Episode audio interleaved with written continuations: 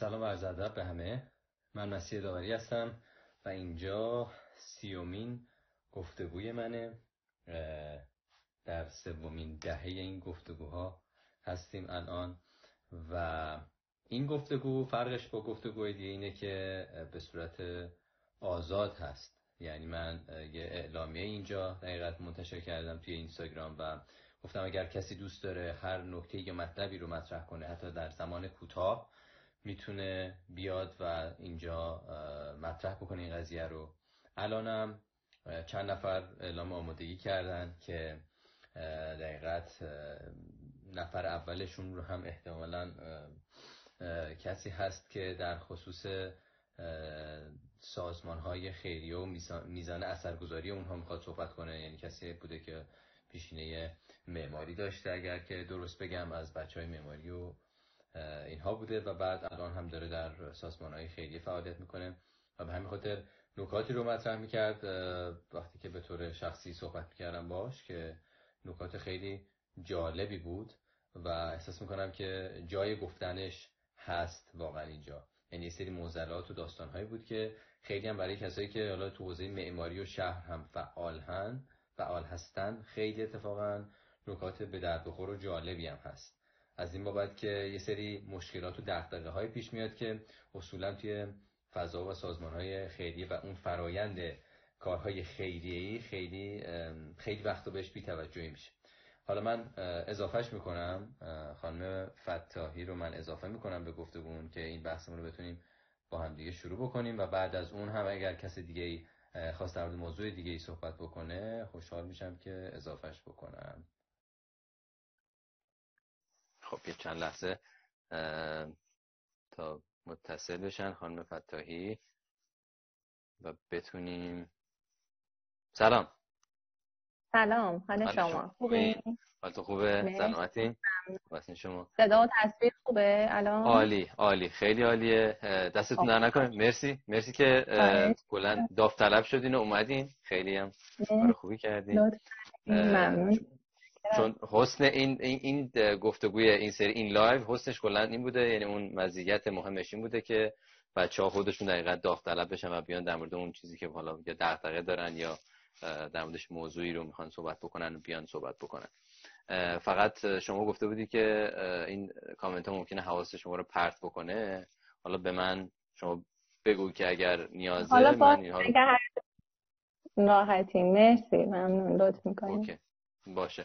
حالا پس من شروع میکنم، یه صحبتایی رو شروع میکنم، بعدش که شما خواستید ادامه بدید بهم بگید اگر که اذیت کننده بود و الان اصلا بهشون توجه نکنید، فقط منو نگاه کنین که ببینیم آخر تاثیر میذاره یا نه. خب عرضم حضور شما موضوعی که خانم فتاحی کلا مطرح کردن و خودشون تو این زمینه فعالیت داشتن بحث امور خیریه و فعالیت توی سازمان‌های خیریه است. اگر جایی هم نیازی شما من رو اصلاح بکنید. لذا لذا من این بحث رو می‌خواستم بازش بکنم و یه مقدمه رو من میگم و بعد تجربه خانم فتاحی رو واردش میشیم. اون مقدمه که من می‌خوام بگم در نگاه کلا جهانیش رو می‌خوام مطرح بکنم که سازمان‌های خیریه چه مسائل و مشکلاتی در سر راهشون بوده و بعد خانم فتاحی از تجربه‌ای که در داخل در ایران داشتن در حالا اون چند, چند تجربه‌ای که داشتن رو و جالبه که بقیه بدونن رو با ما مطرح بکنن. داستان اینه که کلا سازمان‌های خیریه، حالا اون بحثی که اینجا ما می‌خوایم مطرح بکنیم، سازمان‌های خیریه و تاثیرگذاری واقعیشون و میزان اثرگذاری واقعیشونه، اون چیزی که می‌خوایم بیشتر روش صحبت بکنیم. به طور کل سازمان خیریه سازمانی هستن که دقیقاً منافع عمومی یا فعالیت‌های خیرخواهانه در راستای منافع عمومی که میتونه تو بحث سلامت، بحث آموزش، بحث بهداشت و درمان و چیزهای دیگه اتفاق بیفته و در مقیاس جهانیش هم سازمان‌های خیریه متفاوتی وجود دارن که دسته‌بندی‌های متفاوتی هم وجود داره که اگر سرچ بکنید میتونید پیدا بکنید. وارد اونها نمیخوام بشم. فقط نکته اینجا اینه که یکی از بزرگترین مسائل و مشکلاتی که باهاش روبرو بودن سازمان‌های خیریه در طول سال‌های مختلف تا این لحظه میزان اثرگذاری فعالیت‌هاشون بوده در جای مختلف یا اون هزینه‌هایی که دارن انجام میدن ولی اثرگذاری خوبی نداشته.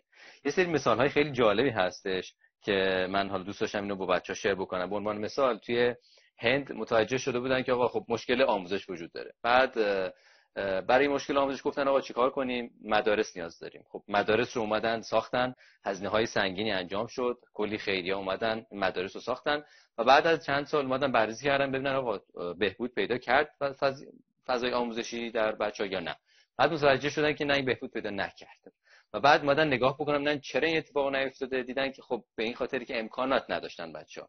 بعد از اون دوباره یک پروسه سنگین، هزینه‌های سنگین، دانشگاه ام آی تی و جای دیگه میان با هم دقیقاً همکاری میکنن و بعد یه سری لپتاپ هایی رو دقیقاً تولید میکنن که برای اون بچه‌ها بتونن استفاده کنن، لپتاپ ها و تبلت هایی که بتونن استفاده کنن برای آموزش. و بعد بعد از اینکه این کارو میکنن دوباره بعد از یک مدت طولانی ارزیابی میکنن، میبینن دوباره تاثیر زیادی اتفاق نیفتاد. و بعد دوباره که میان بررسی میکنن و این در طول زمان هی هم داره این هزینه ها انجام میشه. دوباره بررسی کردن دیدن که اصلا مشکل هیچ کدوم از اینا هم نبود تا این لحظه. مشکل اون معلمه بود که معلم درستی وجود نداشت که به این آموزش بده، چون حقوقای خیلی پایینی میدن به اون معلمایی که خوب دارن در این مدارس برای جای محروم تدریس میکنن. اون معلم هم میرفته دنبال کارهای دیگه یا خیلی علاقه به تدریس نداشته، با دل و جون کار نمیکرده. و در نهایت اینو میخوام بگم که این مشکلات پشت سر هم دیگه هی این هزینه ها میشده و بعد میفهمیدن که مشکل اصلا جای دیگه ایه. و حالا داستان از کجا شروع میشه؟ مؤسسات خیریه اونجور که من متوجه شدم، حالا خانم فتاحی شاید بیشتر بدونن، اونجور که من متوجه شدم و یه بررسی و تحقیق انجام دادم، داستان اینه که مالیات به اونها تعلق نمیگیره، یعنی اونها مالیات نمیدن، این چیزی که من متوجه شدم. و در یک زمانی در آمریکا برای اولین بار اداره مالیات میاد گیر میده به سازمان‌های خیریه، چون که اتفاقی داشته میافتاده، داشته یکی فعالیت‌های پولشویی هم در قالب این سازمان‌های خیریه اتفاق میافتاده.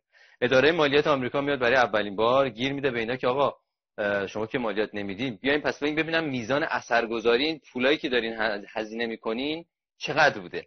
از اونجا استارت این قضیه میخوره و در جاهای مختلف دنیا این خیلی مهم میشه برای سازمان خیریه که آقا مثلا ببینیم این میزان اثرگذاری، این همه پولی که داریم خرج میکنیم کجا داره میره، چه اتفاقی داره میفته.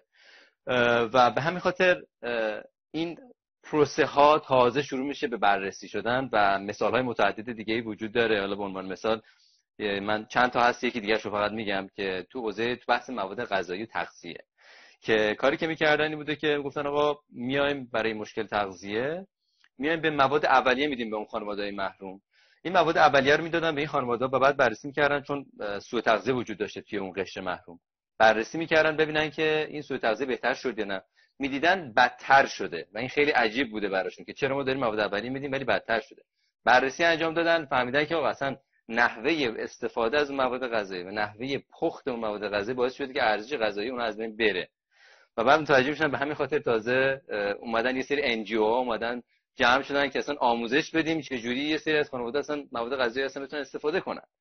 یا مشکل دیگه این که گفتن آقا بیایم پول بدیم که برن خودشون غذا بگیرن، کمک هزینه دقیقاً برای تغذیه.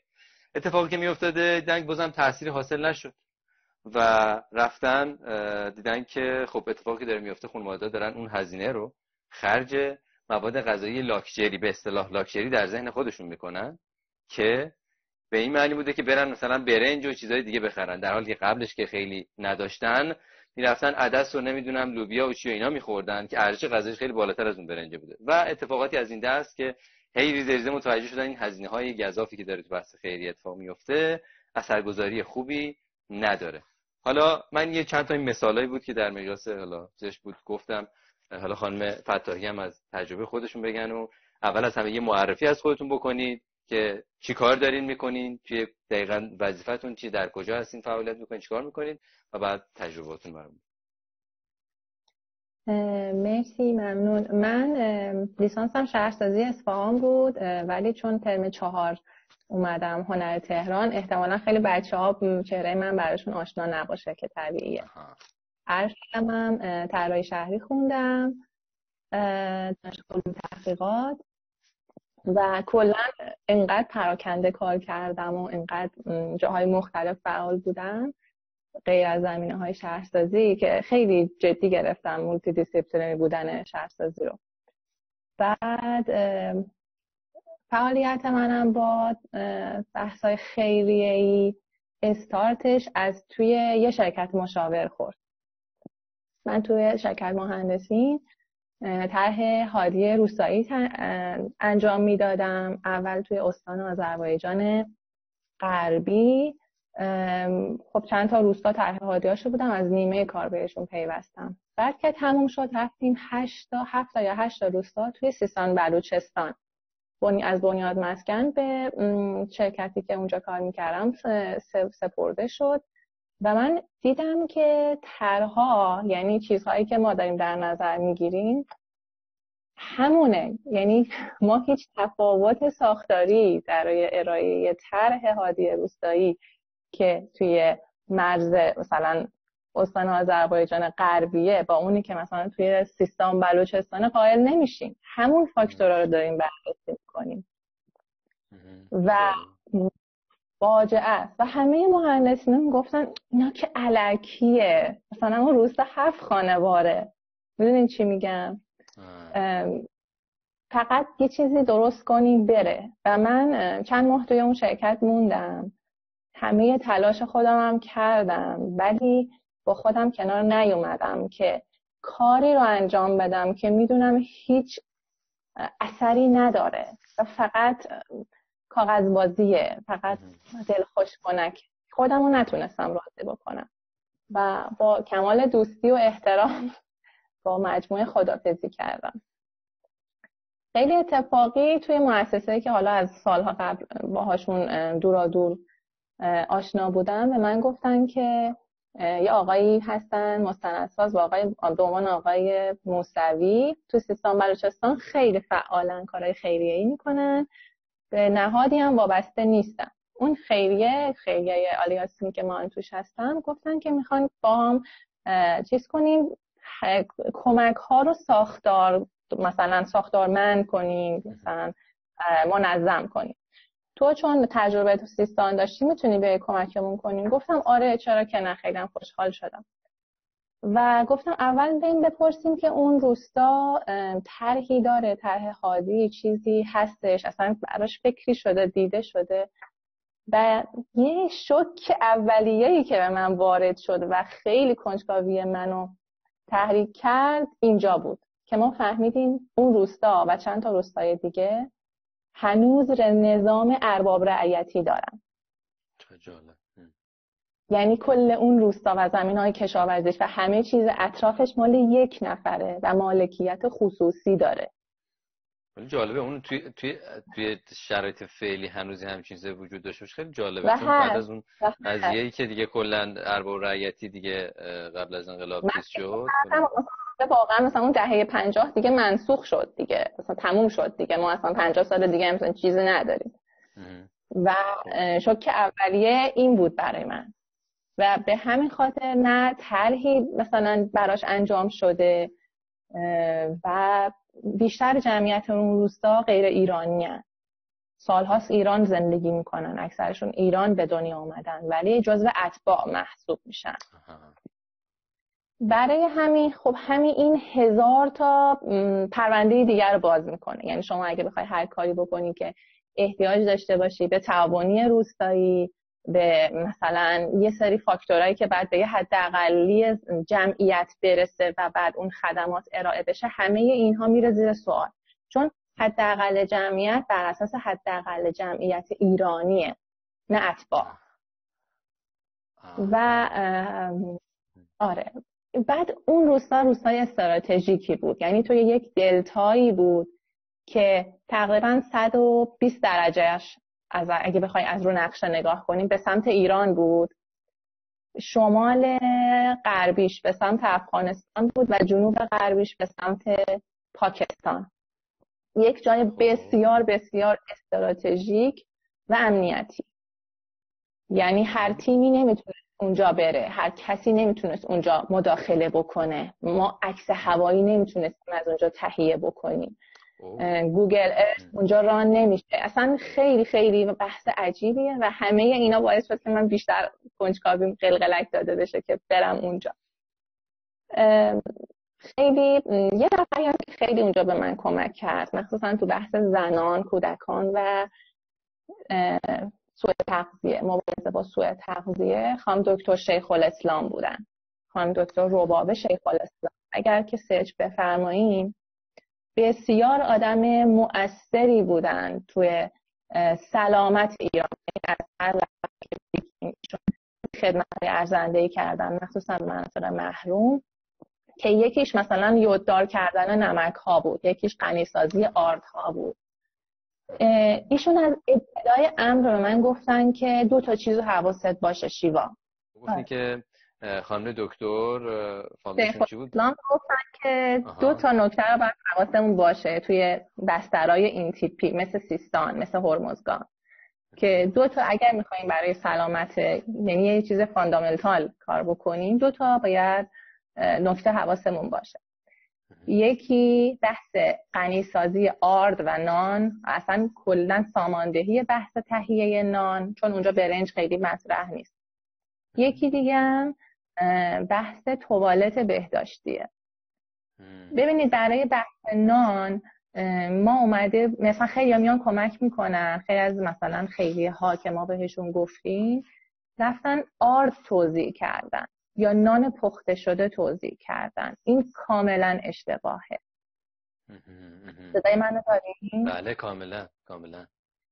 ببینین اینا خو... نون سنتی خودشونو دارن، گندم خودشونو دارن، نژاد گندمشون از گندم خراسان یا نزدیک به گندم خراسانه و بهترین و غنی‌ترین نوع گندمه. ما نباید اینا رو دست بزنیم. اصلا سیستم هاضمه‌شون با نوع گندم خودشون مطابقت داره و باید بذاریم همون حالت رو داشته باشن. فقط باید براشون نانوایی بسازیم.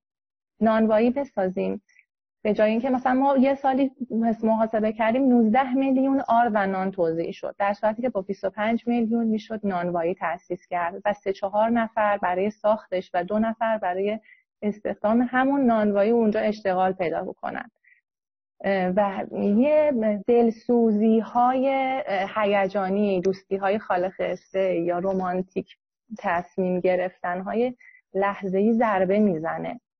شاید ساخت نونوایی دو سال یه سال طول بکشه با دنگ و فنگایی که حالا هر منطقه محروم داره، ولی تأثیری که میذاره در دراز مدت هزار برابر قشنگتر و بهتره و مؤثرتره.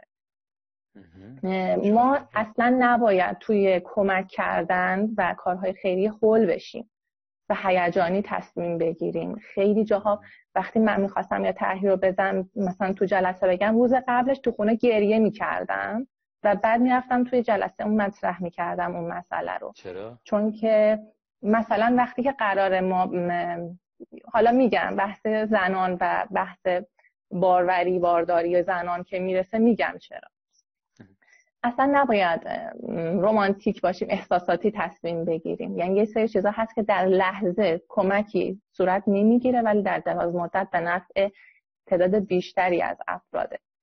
این بحث نانشون. مثلا یه سری بحث‌های دیگه هست، مثلا میتونم بگم سرمایه‌های زیادی تلف میشه. وقتی که سیل اخیر اومد، سیل آذر یا دیماه پارسال اگه یادتون باشه نود و هشت، یه جنبشی را افتاد بین جاهای مختلف به نام نذر آب، چون اونجا آب بهداشتی بعد از سیل نبود در دسترس مردم و ارگان‌های زیادی آب رو ارسال می‌کردن به سیستان.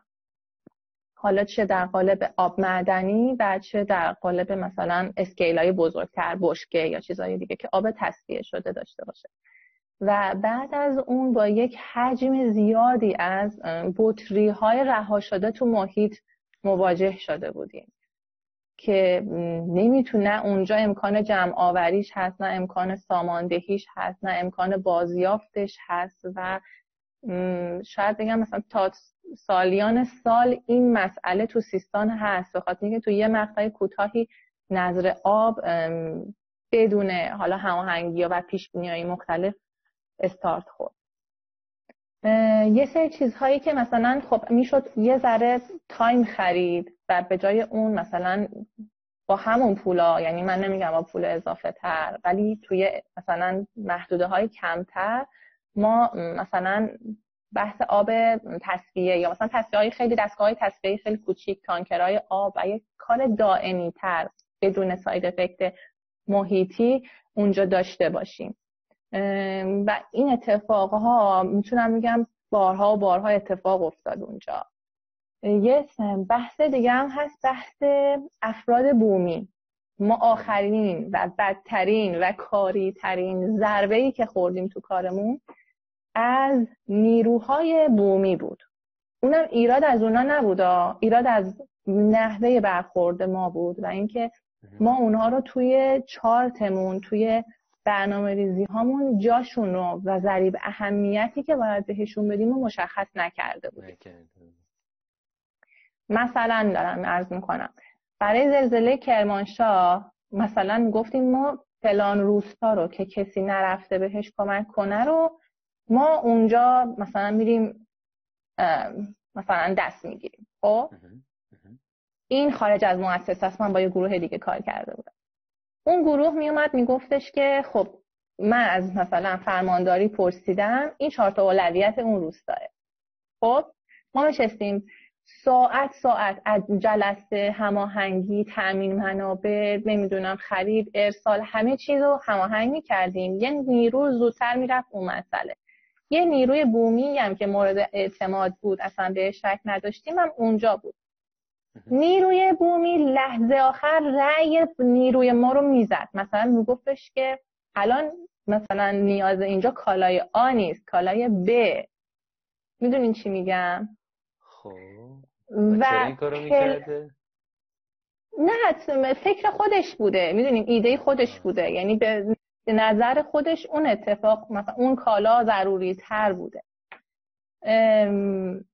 رأی نظر تر... نه نیرو رو میزد. نیرو ببینید بعد اینجا حواستون باشه، چون ما تو جلسه‌ای که با تیم ارگان‌های دیگه، یعنی با خیریه‌های دیگه هم داشتیم، همه اینو متفق القوا بودن. اه اه آره نیرو بومی ما اینجوری کرد. اون نفر باید بدونه و از قبل برای خودش در نظر بگیره که آقا حرفی که نیروی بومی میزنه، نظری که نیروی بومی میزنه، اگر مخالف نظر من باشه یا مغایر نظر من باشه، اینقدر این عدد ضریب اهمیت خواهد داشت، چون بالاخره سلیقه اونه.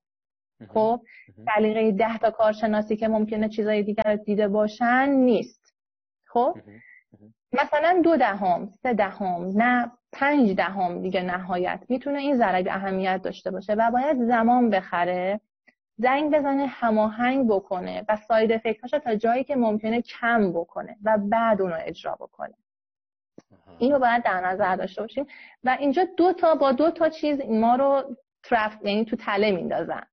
یک این که میگن که شما که رفتین نشستین تو تهران جای نرم و گرمتون فلان، ما اینجا داریم مثلا داغون میشیم، ال میشیم، بل میشیم. خب ما اگه دغدغه شما رو نداشتیم که خب برادر من نمی اومدیم اینجا خود اونو از کار زندگی بندازیم. البته وظیفه‌مونه ها، یعنی منتی هم نیست، کسی ما رو زور نکرده. یکی این، حواستون به این باشه. دومین چیز اینه که میان میگن من بچه اینجام، من میدونم این اتفاق نیست. و به خاطر اینکه من خودم از کسایی بودم که خیلی میگفتم نظر نیروی بومی ارجح به نظر همه کارشناسا.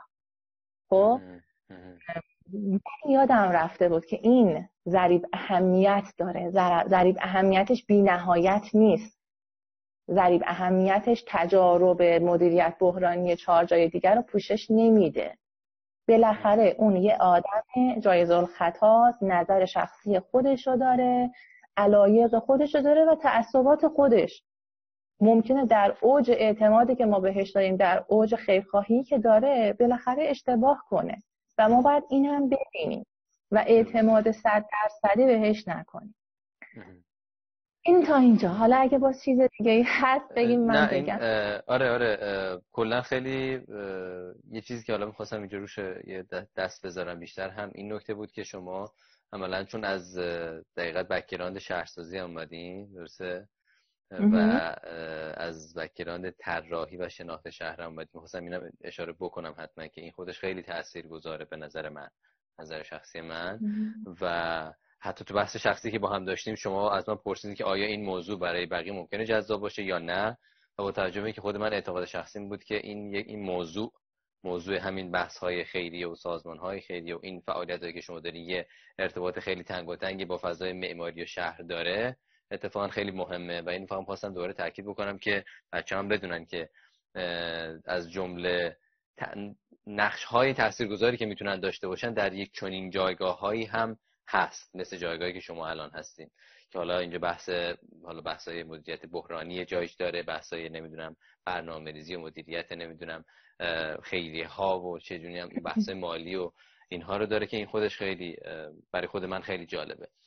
شما یه نکته دیگه هم حالا تو بحثمون سیستان داشتین اشاره می‌کردین که گفتین چند تا نیاز اصلی داشتن، نونوایی و خیلی ساده ساده ترین حالتش یک سرویس بهداشتی یا توالت حتی در اونجا نبوده، و یه سری بحث‌های مشکلات زنان و اینها که من خودم علاقه‌مندم بدونم که داستان چی بوده. آره، بحث حالا پا کردیم به همون زیر ساختایی که یه مقدار بیشتر بحث شهرسازی و معماری باشه. زیر ساخت ها بعد با ببینیم که بافت هر جایی چجوریه. بافتی که ما حالا توی قسمت شمالی سیستان، بلوچستان، شمال شرق میشد. شمال شرقش داشتیم میدیدیم طایفه‌ای بودن. ببینید اینا سیستم طایفه‌ای، شاید توی یه روستا هشتاد تا خانواده باشن. یه سیستم طایفه و بین طایفه‌ها رقابت هست، بحث هست. و وقتی که مثلا ما می‌خوایم که اونجا یه سری خدمات از این ساخت‌های عمومی تزریق بکنیم، باید ببینیم داریم توی کدوم بافت از روستا دست می‌ذاریم.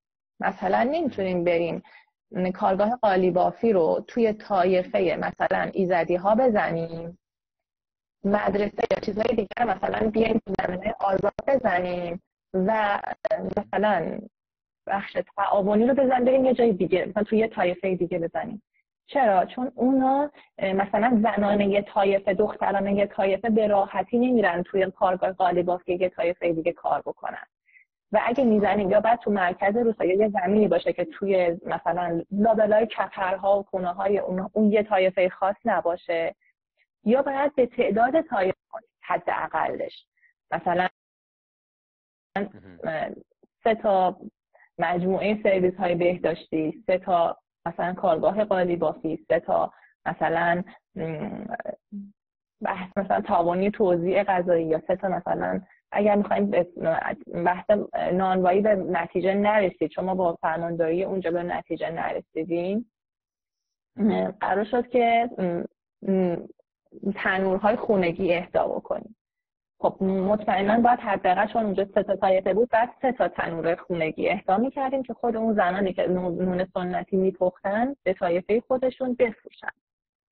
خیلی و حواسمون به اینا باشه که هم عدالت رعایت بشه، هم بالاخره اون اتفاقی که انتظار میره بیفته با اون بالاخره هزینه‌ای که داره تزریق میشه.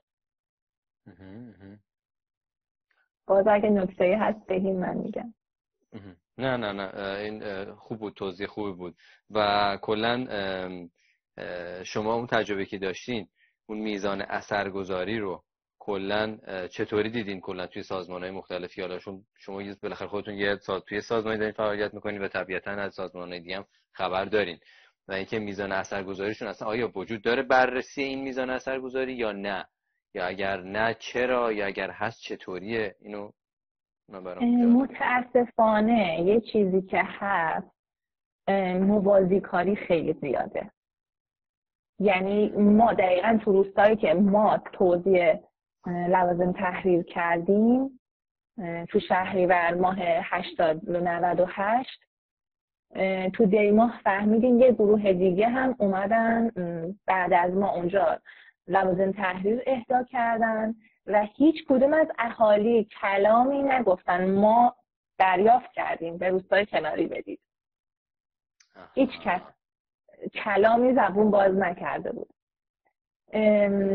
و برای بحث دندانپزشکی همینطور، مثلا ما دو سال پیش با یه هزینه هنگفتی تازه مثلا یونیت رایگان گرفتیم از یه نهاد دیگه، یا مثلا یه سری آقای ده مرده که اونجا بودن، با اینکه مثلا یه سری چیزها یه رایگان تونستیم بگیریم یا خیلی با تخفیف گرفتیم، نزدیک سی میلیون تومان هزینه شد به قیمت دو سال پیش که ما یه یونیت یونیت سیار دندانپزشکی بردیم اونجا و چهار روز کل اهالی روستا، پیر و جوان، همه ویزیت شدن و خدمات دندان پزشکی پر کردن، عصب کشی، همه چی رایگان دریافت کردن با پک کامل بهداشتی. آها. و فهمیدیم دو ماه بعد دوباره یه, یه تیم دیگه رفته بوده اون دیگه پزشکی اینا. خب پرونده پزشکی پرونده استفاده دوباره, دوباره اونا یه بیس دیگه دوباره اونا پرونده پزشکی تشکیل داده بودن. و ما فهمیدیم ما برامون سوال بود که چرا مردم نمیگن. بعد فهمیدیم که یه سری اتفاقات، یعنی این موازی کاری ها، این ترحم های بیجایی که منجر به زیرساخت نمیشه، منجر به توانمندسازی نمیشه، منجر به اشتغال نمیشه، همه اینا به علاوه نبود فرصت شغلی. چون ببینید اونجا دریاچه هامون خشک شده و اکثر اینا قایقران بودن، ماهیگیر بودن و حالا یه سری شغلای غیر رسمی دیگه، اینا همه از بین رفتش، اشتغالی ندارن، کار دیگه ای هم بلد نیستن بکنن و یا نمیخوان تن بدن به کار. همه اینا با هم یه معضل بزرگتر از فقری رو تشکیل داده به نام فقر زندگی منفعل. یعنی من من نوعی روستایی مرزنشین که این شرایط بر من تحمیل شده به این نتیجه میرسم که اگر هیچ کاری هم نکنم به من یه حداقل یک کمک میرسه میرسه دیگه، انگیزه دیگه نداره برای کار. و خیلی جالبه، من اینو اینجا ریفرنس بدم اگر کسی این گفتگو بکنه، اگر تلاشم بکنه فرصت شغلی براش نیست. میگه مثلا من خودم رو بکشم، ساخته براش درست نشده. آریال میخوام درآمد دیگه، آره آره آریال میخوام درآمد داشته باشم، اون آریال که خیلی هم کمه باز از طریق ارگان ها و نهادها و خیریه ها به من میرسه، پس دیگه انگیزه ای ندارم.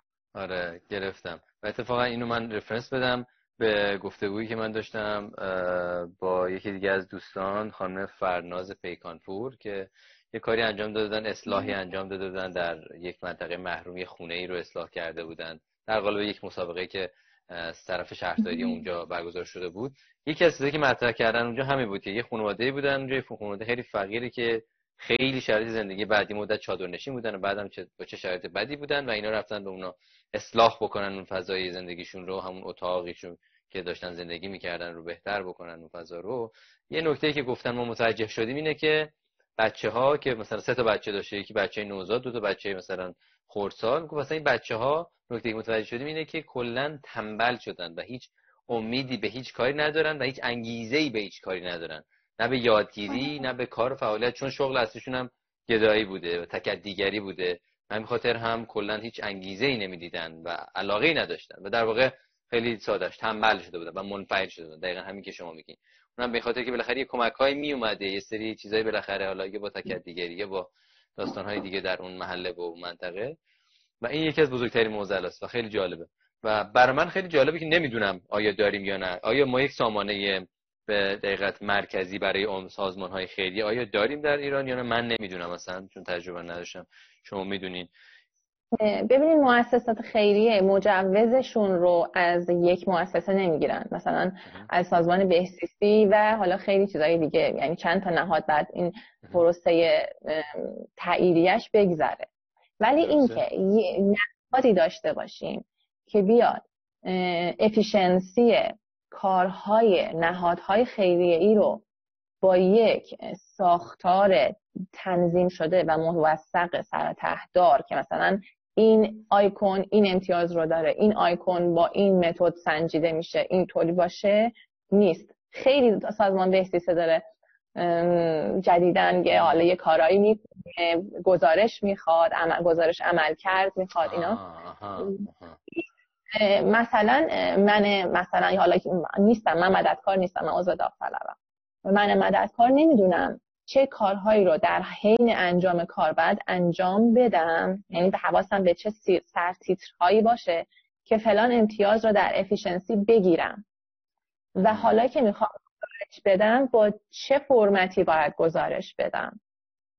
اینا وجود نداره. یک پارچه‌ای نشده هنوز، زیر ساختش نشده. نه، چون من داشتم با خودم فکر کردم چقدر جالب میشد که اگر ما یه سامانه‌ای داشتیم، سامانه مرکزی وجود داشت، فکر کن یه سایتی راه اندازی شده که آرشیو تمام فعالیت‌های همه سازمان‌ها توی اونجا وجود داره و همه اونا لینکن به اون سایت، به اون سایت مرکزی که اون آرشیو مرکزیه و هر کدوم از اینا هر کاری که انجام میدن اولی که قابل ردگیریه، معلومه که هر کدومشون دارن در کجا فعالیت میکنن و به چه میزان و در چه حوزه‌ای دارن فعالیت میکنن و بعد اینها عملاً با هم سینک میشه دیگه، با هم دیگه هماهنگ میشه اتوماتیک، چون میتونه بره ببینه فلان چیز در اون منطقه اصلا برنامه داره در سال دیگه بره اونجا در فلان تاریخ فلان کارو انجام بده. خب پس من میتونم این کارو انجام بدم.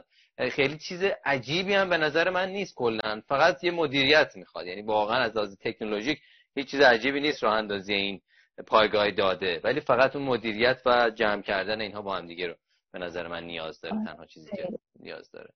خیلی هم عالی، دست شما در نکنه. مرسی.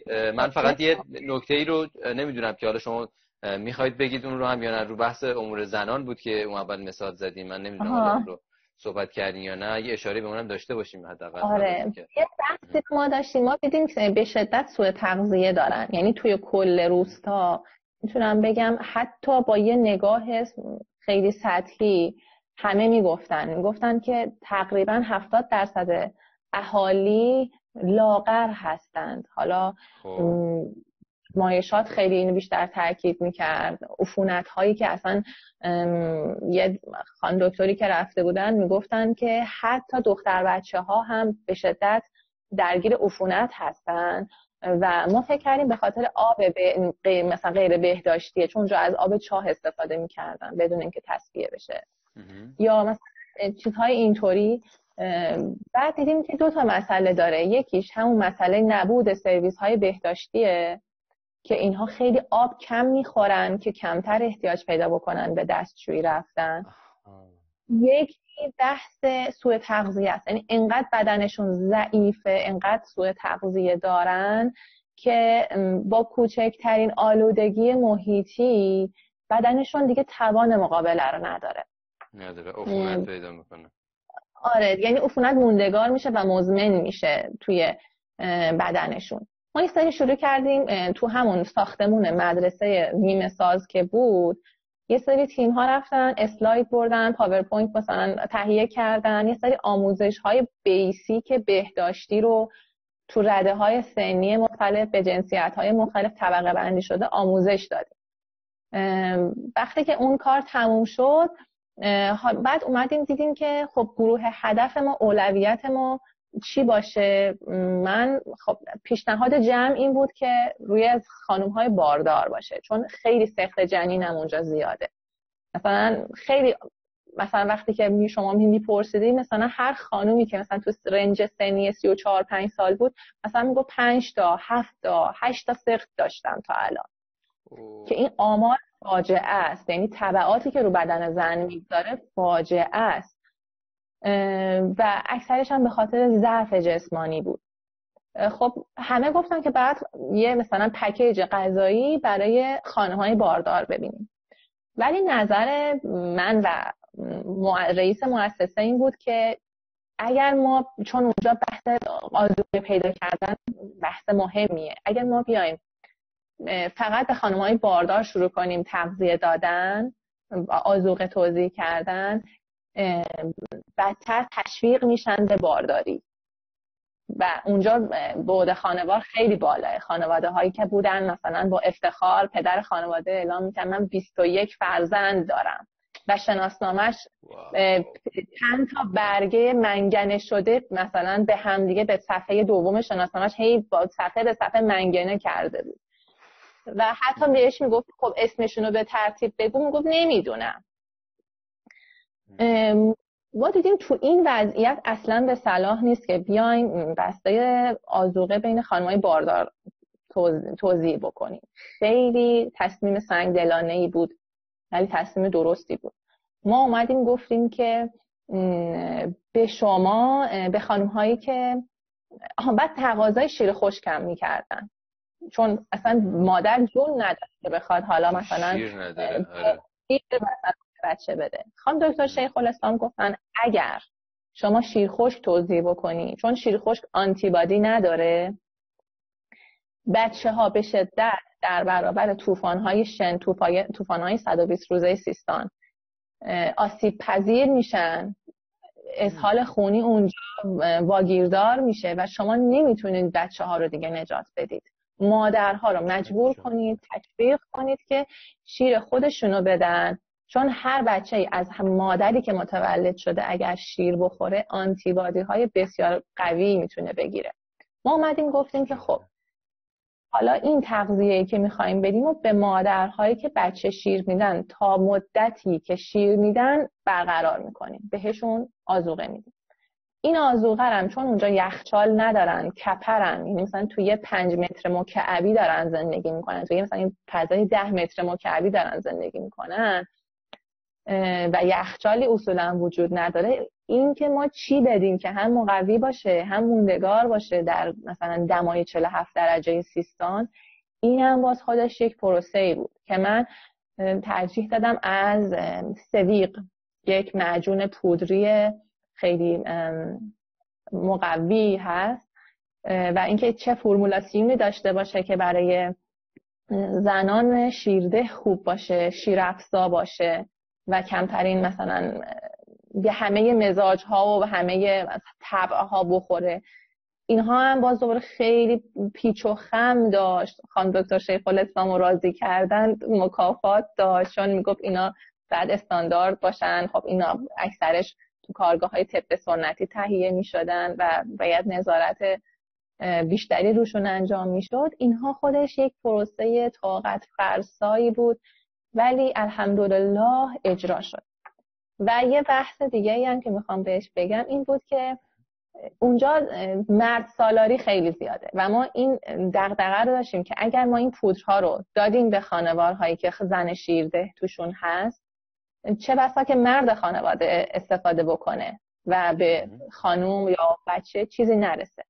ما اومدیم اینجا یه شیطنتی هم کردیم، یه مقدار خیلی ناچیز رازیانه به محلول اضافه کردیم، یعنی انقدر کم بود که برای نوزادهای پسر هم مشکل ایجاد نکنه. و رازیانه تاثیر چیز در روی آقایون کم میکنه. آره. و بعد گفتیم که اگر این رو مثلا آقایون استفاده بکنن، این حاوی این ماده است و این ساید افکت ها رو داره و ترسوندیمشون. اونا که چون خیلی بچه داشتن براشون یه افتخاره. آره این براشون مهمه، این خیلی براشون مهمه و تونستیم حالا این محلول ها رو برای خانم هایی که شیر میدن حفظ بکنیم. بیشتر از سه بارم فکر نکنم این تو سه نوبت اینها رو توضیح کردیم که هر نوبت برای سه ماه بود، ولی خودشون میگفتن خیلی تاثیر داشته، هم رو خودشون هم روی فرزند نوزاد شیرخوارشون. چقدر جالب بود این کاری که شما کردین، خیلی جالب بوده که اومدین از لحاظ فرهنگی. چقدر درد سر داشت اگر بدونید. قطعاً خیلی داستان داشته، یعنی قشنگ میشه فکر کنم روزها در موردش حرف زد، ولی این کاری که کردین خیلی جالب بوده. و من یاد یه مثالی افتادم که داشتم داشتم یه مطالعه میکردم قبل از این گفتگومون، دیدم که یه بحثی بود توی کنیا، اینا می‌خواستن اینا رو مجبور کنن که آقا برن بچه‌ها رو واکسن کنن، بچه‌هاشونو خانواده‌ها، و اینا نمی‌رفتن و این بچه‌ها تو زمانی که به تبع اون تبع اون بیماری‌ها رو نمی‌گرفتن، اینا مراجعه نمی‌کردن به مرکز درمان، در حالی که براشون به طور رایگان واکسن‌ها رو گذاشته بودن. بعد گفتن آقا چیکار کنیم که اینا بیان این کارو انجام بدن؟ به این دلیل هم بوده که در حقیقت یادشون میرفت، اصلا نه اینکه نخوان، انقدر زندگی و فقر توی زندگی کارهایی رو سر راه اونها میاره که از صبح که بره نمیدونم سر چاه آب بیاره، بره سر مزرعه، هزار تا چیز، و تا وقتی مجبور نمیشدن نمیرفتن برای بچه‌شون واکسن انجام بدن. بعد بعدن یه کاری کردن، برای اینا یه سری گوشی‌های مخصوصی که فقط در این حد که بهشون یه سری نوتیفیکیشن میاد که آقا شما این چیز واکسن این بچه رو باید بری انجام بدی و یه هزینه‌ای برای واکسن این بچه گذاشته شده کنار، اینو باید بری انجام بدی. اگر نمیرفتن براشون یه نوتیفیکیشن میومده و میگفتی که آقا تا ده روز اگر رفتی واکسن بچه رو بزنی که زدی، اگر نرفتی پولی که برای این گذاشته شده برمیگرده میره به خزانه دولت. و بعد با این کار آدمو برای اینکه این پول اصلا نره، انگار از کفشون نره، پولی وجود نداشته، اصلا پولی مطرح نبوده، این واکسن خریداری شده بوده، انجام شده بوده، رفته بوده، ولی برای اینکه اینا رو مجبور کنن که یه حالت روانی براشون ایجاد کنن از لحاظ فرهنگ اجتماعی که آقا پول برمیگرده جو دولت. هم هم که خب مشکل دارن اصولا با دولت‌ها تو جایی که خیلی فقر زیاده و به همین دلیل میرفتن واکسن‌ها رو خیلی سریع انجام میدادن. این کاری که شما کردین کار خیلی هوشمندانه بوده به نظر من و این خیلی به نظر من این مدل برخورد کلا توی مسائل و مشکلات مختلفی از جمله این کاری که شما دارین میکنین خیلی تاثیرگذاره. یعنی من مثال‌های متعدد دیگری رو هم دیدم، حتی در جایی که در یک روستای فقر آهن وجود داشته و یک گروهی میان میگن آقا ما چیکار کنیم که فقر آهن رو در این روستا برطرف کنیم، فقر آهن که بعد مشکلاتی ایجاد میکنه برای بچه‌ها، نمیتونن درست آموزش درست ایجاد نمیشه، نمیتونن در یادگیریشون کم میشه و هزار داستان دیگه. گفتن آقا اگر که هم آهن خود فلز آهن رو اینا بذارن توی ظرف غذاشون، توی قابلمه‌های غذاشون، وقتی دارن اون غذا رو میپزن هم آهنی که به غذا میده کفایت میکنه. به اینا یه سری تکه‌های آهن مستطیلی شکل میدن برای اینکه اینا بزنن توی ظرف غذاشون. اتفاقی که میفته همشون از این چیزا به عنوان یه سری چیزا که مثلا برای که لای در بزنن در بسته نشه و از این کارا استفاده میکردن. یعنی هیچ کدومش دلشون نمیومد یه تیکه آهن بزنن تو غذا. و بعد اینا گفتن آقا چیکار کنیم که اینا رو بیایم راغب بکنیم به این کار، به دردشون میخوره، براشون مفیده. بعد رفتن بررسی کردن در اساطیر اون روستا، در محصای اساطیری و فرهنگای ترادیشنال سنتی قدیمی، دیدن این سری علائم اینا دارن که براشون مقدسه. یه علامت یک ماهی بود با یه گرافیک مشخصی که در چیزهای حالا باورهای اعتقادهای قدیمی اونها وجود داشته که این عکس این ماهی هر جا باشه مقدسه. بعد میان این آهن‌ها رو با همون طرح میزنن و اینها رو به اونها میدن و اینها اصلا اینو مقدس میدونن که اینو بذارن توی غذاشون حتما برای هر وعده که این تقدس یا اون تبرک اون یا چیزه بره به غذاشون و با همین قضیه این مشکل رو برطرف میکنن. اینم که شما انجام دادین باز از یه جنبه دیگه بوده و خب به همین خاطر میگم خیلی کار جالب و ارزشمندی بوده و میدونم که داستان‌هایی چه بسا بسیار زیادتری هم پشت این قضیه داشته برای شما، ولی دست شما در نکنه. مرسی که میکنه. اومدین و اصلا در مورد این قضیه صحبت کردین. حالا این گفتگو عملاً خیلی خوب شد که اصلا خیلی کاملتر در مورد قضیه بحث کردیم و حالا ممکنه اصلا کسی دیگه هم فرصت نباشه بخواد بیاد، به خاطر همینم اگر نکته‌ای دیگه هست. نه نه نه واقعا عالی بود. یعنی اصلا همین اصلا چیز بود، من لزوما این نبودم که حتما حالا یک نفر باشد یا چند نفر، ولی همین که این بحث مطرح شد بحث جالبی هم بود. حالا باز اگر نکته‌ای هست من خوشحال میشم که بشنوم. نکته که زیاده، یعنی بخوایم مثلا تو بحث کارآفرینی و قالیبافی و دامداری و اینها صحبت کنیم زیاده، ولی حالا ان شاءالله دیگه باشه برای مواقع بعد یا حالا اگر کسی دوست داره. خدا حتما من که من که به همه توصیه میکنم حتما اگر که علاقه‌مندن به این مباحث و دوست دارن همکاری بکنن، داوطلبانه فعالیت‌هایی رو انجام بدن و به خصوص دوست دارن از نگاه سیستماتیک و ساختارمندش این کار رو انجام بدن و یاد بگیرن، با شما در تماس باشن، به شما پیام بدن، چون میدونم شما در مرکزی هم آره در مرکزی هم که کار میکنید میدونم که دقیقاً امکانات چیز میگم اسمش چیه ارتباطات مختلف رو دارین، تجربه کافی رو دارید، میتونید به بقیه هم کمک بکنید که اونها هم بیان در مسیر و این کار رو ساختارمند یاد بگیرن. خیلی هم عالی، دست شما در نکنه. ممنونم از شما. مرسی، خیلی خوشحال شدم، گفتگوی خوبی بود. لطف کردین. مرسی، ممنونم. خدا نگهدارتون. ممنونم. خدا نگهدارتون. خداحافظ. خدا.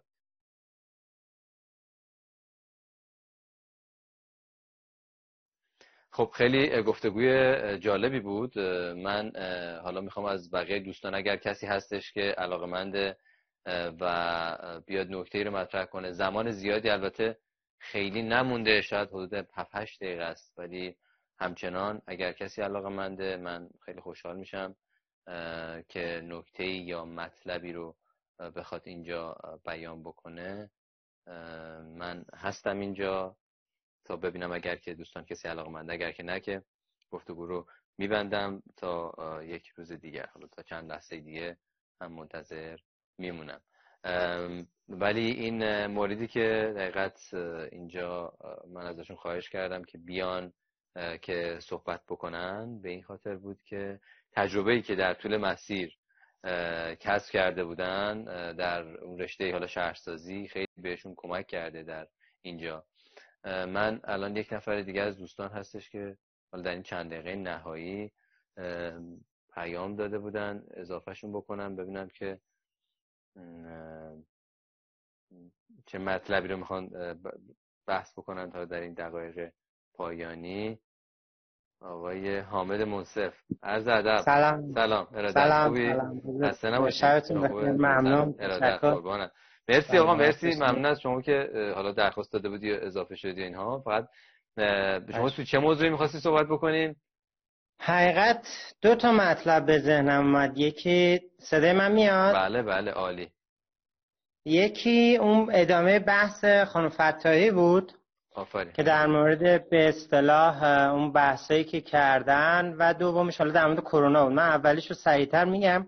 فقط من اینو بگم که آره حامد آره حامد منصف دکترای طراحی شهری دانشگاه شهید بهشتیه. فقط اینو در این حد بگم که دوستان بدونن. حالا بگو. عرضم به حضورتون که صحبتی که کردم به خصوص در مورد بحث زیر ساخت و به خصوص در مورد به اصطلاح سرویس بهداشتی، نه فقط در به اصطلاح اون حاشیه مسئله حاشیه نشینی مهمه، بلکه توی مباحثی مثل حوادث بعد از زلزله هم خیلی مهمه. حالا اگر کسی بخوایم مشخصاً بگیم که در مورد این مسئله پژوهش کرده، آقای مهتاد رحیمی است که حالا اگر روزگاری از من اینجا سلامش میکنم اگر داره میشنوه و میتونه خیلی کمک کنه تو این مسئله. خانم فتاحی شاید بشه از ایشون هم حالا کمک گرفت و نظرشون رو دونست. دوم در مورد به اصطلاح بحث کرونا است که فکر میکنم هممون یه جوری به اصطلاح آره توی به اصطلاح چالش افتادیم در موردش و فکر میکنم که حالا خودتون دیدین، حالا شاید مسیح توی سوئد این قضیه رو کمتر ببینه و درک کنه. فکر میکنم حالا با توجه به شرایطی که به اصطلاح درگیرش بوده، ولی فکر میکنم که دقیقاً همه چی رو تحت تاثیر قرار داده و من حتی حس میکنم که بحث رانندگی هم، رانندگی اتومبیل به خصوص توی ایران میبینیم یه ساختارها رو تغییر داده. ولی بگم یه سری خوبیان برای یه عده داشته. مثلا برا من چون بحث به اصطلاح باید مرخصی میگرفتم برای کار دکترام، با توجه به دقیقاً شاغلم هستم، یه فرصتی رو برای من ایجاد کرد که به اصطلاح با اون دورکاری اون مسئله که برای مرخصی بود رو حل کنم. منظورم چیه؟ منظورم اینه که بعضی وقتا توی شرایط سخت و توی شرایطی که حتی به عنوان یک فاجعه محسوب میشه، میتونه یه فرصت‌هایی رو برای ماها ایجاد بکنه. به عبارت دیگه یه صحبتی که هست، یه گفته‌ای هست، به نظرم این میتونه خیلی کمک کنه توی به اصطلاح روزمرمون. اینه که دوستان فکر میکنم همیشه یه سری شرایط، یه سری به اصطلاح داده، یه سری داده هایی داریم، یه سری امکاناتی داریم. سعی کنیم که از اون امکاناتی که وجود داره بهترین استفاده رو بکنیم، حتی موقعی که یه فاجعه رخ داده. یعنی چی؟ یعنی میشه، یعنی مثلا همین بحث دورکاری که صحبتشو کردم، مثلا دورکاری الان به عبارتی به نفع من شده که بتونم هم درسم هم کارم رو با هم پیش ببرم. اگر اینطوری نبود واقعا برای من مشکل ساز میشد تو طولانی مدت، ولی الان یه مقدار شرایط رو برای من بهتر کرده. حالا اگر مسیح دوست داشته باشی، من یه ادامه، یعنی یه نکات دیگه هم حقیقتش به ذهنم اومد در رابطه با صحبت‌های خانم فتاحی، اگه دوست آره داشته باشی. من نه خوبه، حالا فعلا که انگار برخواسته چند. آها ببینید دوستان، من حالا خانم فتاحی صحبت شد در مورد موازیکاری، در مورد اینکه چرا یه چنین اتفاقاتی میفته. ما یه ضعف اساسی که داریم توی بحث اجتماعی، بحث به وجود اومدن نهاد و ارگانیزیشنه. یعنی به عبارتی نهادهایی که بتونه جامعه رو هدایت کنه. چون این نهادها، چرا میگم نهاد؟ چون نهادها به عبارتی از پایین به بالا امور رو پیش میبرن، در حالی که وقتی نهاد وجود نداشته باشه مثل شرایطی که ما داریم، این پایین به بالا عمل کردن از قلم میفته و این موازیکاری ها ممکنه به وجود بیاد و شرایط رو اصلا به یه نحو دیگری پیش ببره. مثل سیاست هایی که قبلا وجود داشت، مثل مثلا حالا صحبت از این شد که می اومدن به اصطلاح مواد غذایی توزیع میکردن، یا اینکه امروز اون به اصطلاح یونیت دندونپزشکی اومد یه ماه بعدم دوباره اومد. آره. این فرایندیه که حالا ما بحث بازآفرینی رو داریم، اربن ریجنریشن رو داریم، ولی متاسفانه به واسطه اینکه اون بحث مشارکت و نهادی وجود نداره، اون یکپارچگی و اون همدلی که باید وجود داشته باشه وجود نخواهد داشت. آره، و نمیتونه اون تأثیری که باید بذاره رو به اصطلاح بذاره، یعنی صد درصد نمیکنه. آره، آفرین، نکته خیلی خوب بود که نگاه از بالا به پایین چون نیست، یعنی ساختارمند از بالا پایین نیست، این اتفاقا هم میفته و خیلی نکته خوبی اشاره کردی. ما الان یک دقیقه دیگه هم فرصت داریم، اگر نکته دقیقاً الان من میبینم خانم دکتر ربانی انگار آها به اصطلاح یه لحظه اومدم بالا، شاید بد نباشه حالا در رابطه با این قضیه ایشون خیلی خوب دارن کار میکنن، من در جریانم و شاید حالا از اساتید دانشگاه شهید بهشتی هستن، حالا با افتخارم از, از دوستان هستن از دوستان هستن خیلی خوب دارن کار میکنن تو بحث بازآفرینی. آره و با خب خودشون آره، که خب خیلی آره حتما من فکر کنم که اینو بعد بعد میتونیم با هم دیگه هماهنگ بکنیم و بعد من بیشتر با ایشون آشنا بشم. خیلی اتفاقا نکته خوب مطرح شد، شاید مهمون بعدی ما شدن که میدونه.